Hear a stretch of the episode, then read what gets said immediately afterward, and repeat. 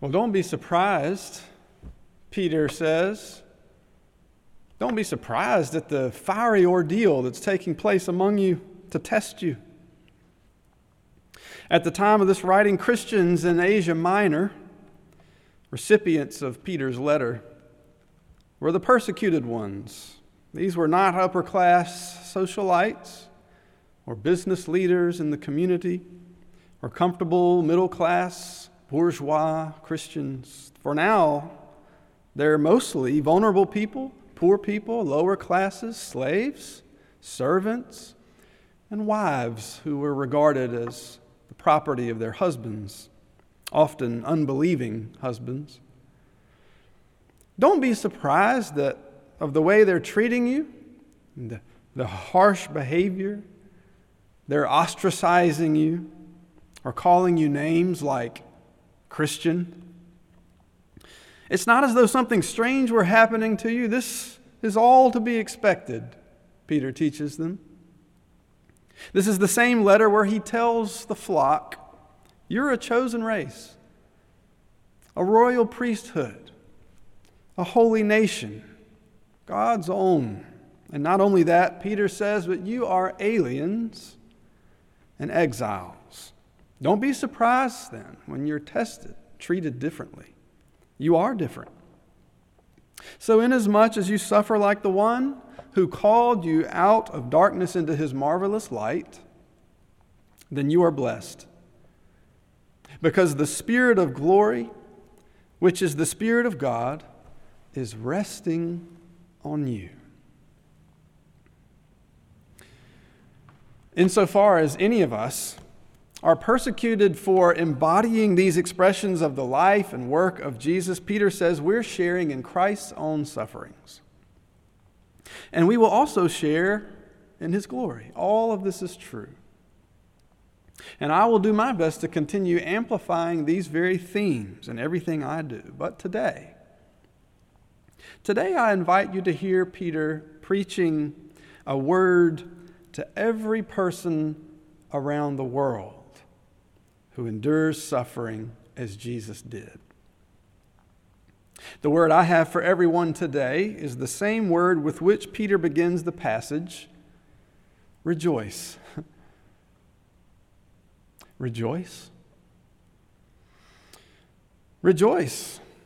Insofar as you are sharing Christ's sufferings, Peter gives this sermon for every person with ears to hear and eyes to see. Remain steadfast in your faith, Peter says, for you know that your brothers and sisters in all the world are undergoing the same kinds of suffering. Now, I confess I don't quite know what to make of the word rejoice here.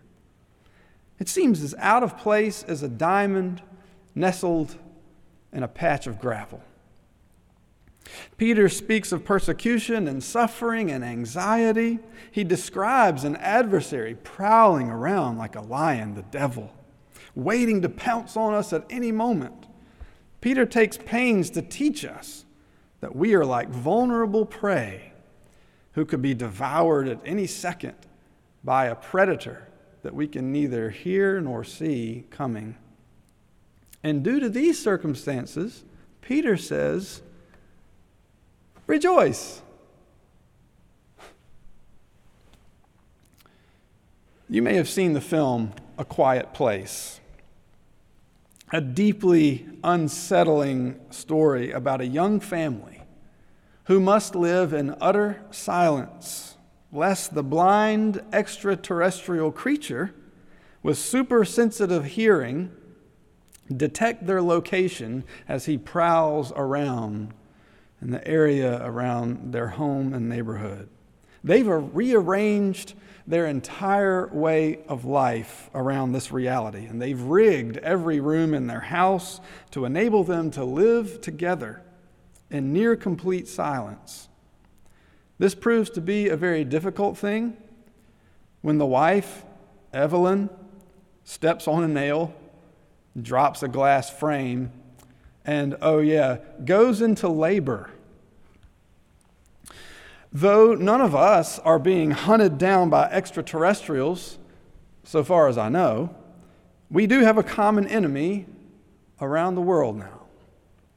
Now, this relentless germ prowls looking for anyone to devour. Most of us can fight it off, but its victims are random, and no one is completely safe from the suffering it has the capacity to deliver. We too have rearranged our lives and our workplaces and, and homes in frustrating, often painful, or even sad or frightening ways. Our ministerial staff re- received a prayer request for a family in Virginia this past week. Family of five with two teenagers who remain in critical condition from this COVID 19. And we pray for them fervently that God would strengthen them in this fiery ordeal and sustain them and provide healing and comfort. Yes, God, we pray plainly for their healing. I have a hard time understanding what Peter might mean by the word rejoice under these circumstances. Unless we remember something about the word joy and rejoice in Scripture, which is that it doesn't mean be happy. Peter's not asking us to be happy in spite of the circumstances. We're not called to generate feelings that feel impossible for us to have in any given moment. How do you conjure joy. But if rejoice doesn't mean to be happy or cheer up, what could it possibly mean? I wonder if, for all of our sakes, rejoice in Peter's terms has more to do with recognizing that we are with Jesus in suffering. Remember the words of Flannery O'Connor that faith is not a big electric blanket, but the cross. Don't expect faith to clear things up for you. It is trust. It is trust, not certainty. And perhaps this rejoicing of which Peter speaks is an expression of trusting in this withering, fiery ordeal. Years ago, I was, if not by law, at least by circumstances, relatively quarantined to my own home as a caretaker of a sick child. Okay, now everything is fine. I'm very lucky. But at the time, it was a lonely chapter of my life and my family's life where we had to stay close to home for specific reasons. And our young infant needed to be fed in a special way several times a day. The pain that they felt when they ate required great attention and care and constant presence. I felt like I couldn't go anywhere, couldn't do anything. I felt alone. I felt often afraid. My friendships, I sensed, suffered from the separation that was required of my relationships during that time of nearly a year. Nearly a year. I remember cradling my infant and walking up and down the stairs to distract them from their pain. I remember standing on top of the, the mattress, the bed in my bedroom, to hold them up close to the ceiling fan to distract them from the pain that they felt as they ate. On and on these days when it seemed like they would never end. On and on. Never ending quarantine, separation, loneliness, despair, depression. I wondered what could ever come out of that time. I didn't do much rejoicing I was too afraid and too frustrated to, to rejoice. So often, this thing called joy, we don't know how to trace it, but we can often look back and see what's given rise to it in the present. For example, now I look back on that time, and though I never want to do that again, I recognize a, a closeness with my family that I don't know that I would have if I had not gone through that ordeal. I recognize a, a tenderness and a gentleness that is quicker to come that may not have been if I had not suffered through that time. Many of you have been caretakers in far more challenging circumstances than I have just described. You probably would not associate the word rejoicing with what you have gone through or are going through. But in due time, we look back on these things and we see the closeness with which we walked with the suffering Christ as we poured out ourselves and others did the same for us. I, know these polls can be misleading sometimes, but a, a Pew Research Center survey from just a few weeks ago revealed that one quarter, a quarter of U.S. adults have said their faith is now stronger because of the coronavirus pandemic, while just 2% say their faith has become weaker. That's not just Christians, but all Americans. Interesting how fiery ordeals tend to reveal and illuminate things that really matter for all, all of us. These days, I find that as good an invitation as any to rejoice. What about your faith? Do you sense that it has grown or, or weakened in spite of this fiery ordeal? If it has grown, why do you think? If it has diminished, why do you think? Whether it has strengthened or diminished, sisters and brothers, I want you to know that the God of all grace is still with you no matter how you feel. Maybe you're at your wits' end with the burdens of life. Maybe you feel lonelier than you did before. You may be grieving with some of your own members who have endured recent, unimaginable, painful losses in their lives. Maybe you're one of those. Those among us who grieve from broken dreams, or feel that God has abandoned or punished them. Maybe you're holding things in your heart without sharing them with others, like fear or anger or despair.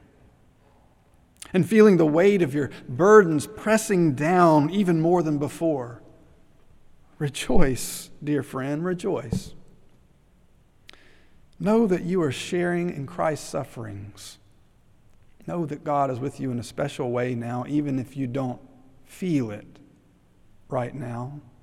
This is Ascension Sunday after all. Remember the story of Jesus taking up the disciples to the top of that mountain and speaking last words to them, and then receding into a cloud that enveloped him and him vanishing.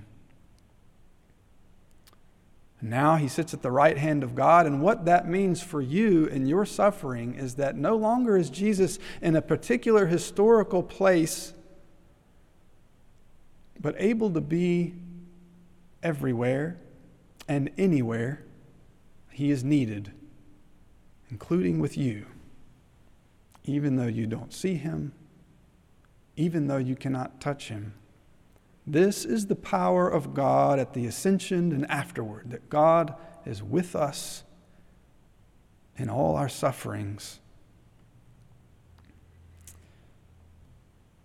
As Peter says, and after you've suffered for a little while, the God of grace who's called you to his eternal glory in Christ will restore, support, strengthen, and establish you.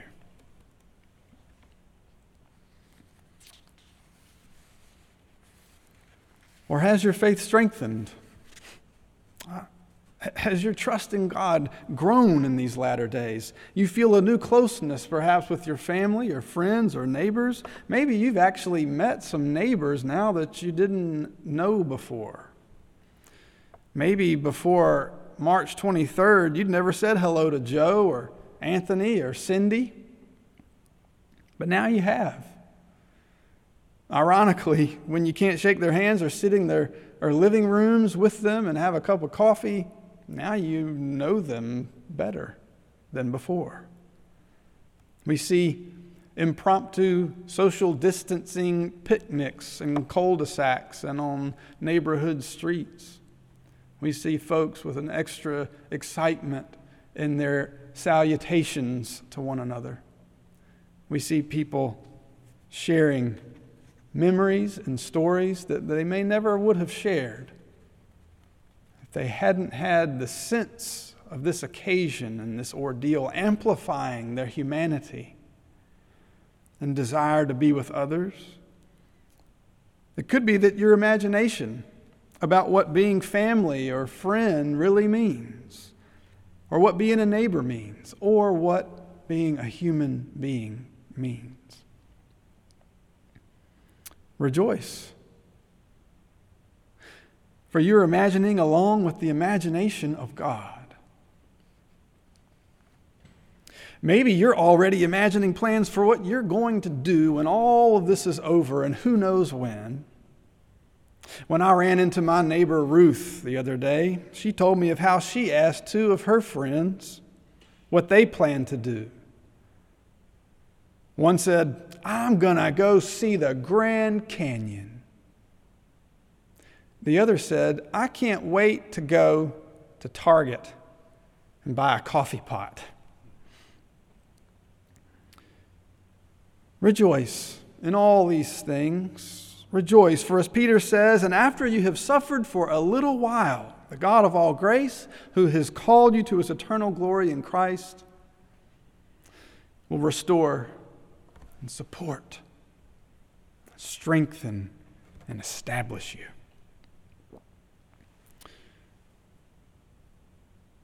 I don't know what you're going through. Your faith is diminished or strengthened. But I do know this whether good news comes or bad, whether life is turned upside down or not, this Ascension Sunday, we affirm and we proclaim that Jesus Christ sits at the right hand of God, and that means he is everywhere. The theologian Lesslie Newbigin was once asked, Are you an optimist or a pessimist? He said, I'm neither an optimist nor a pessimist. Jesus Christ is raised from the dead.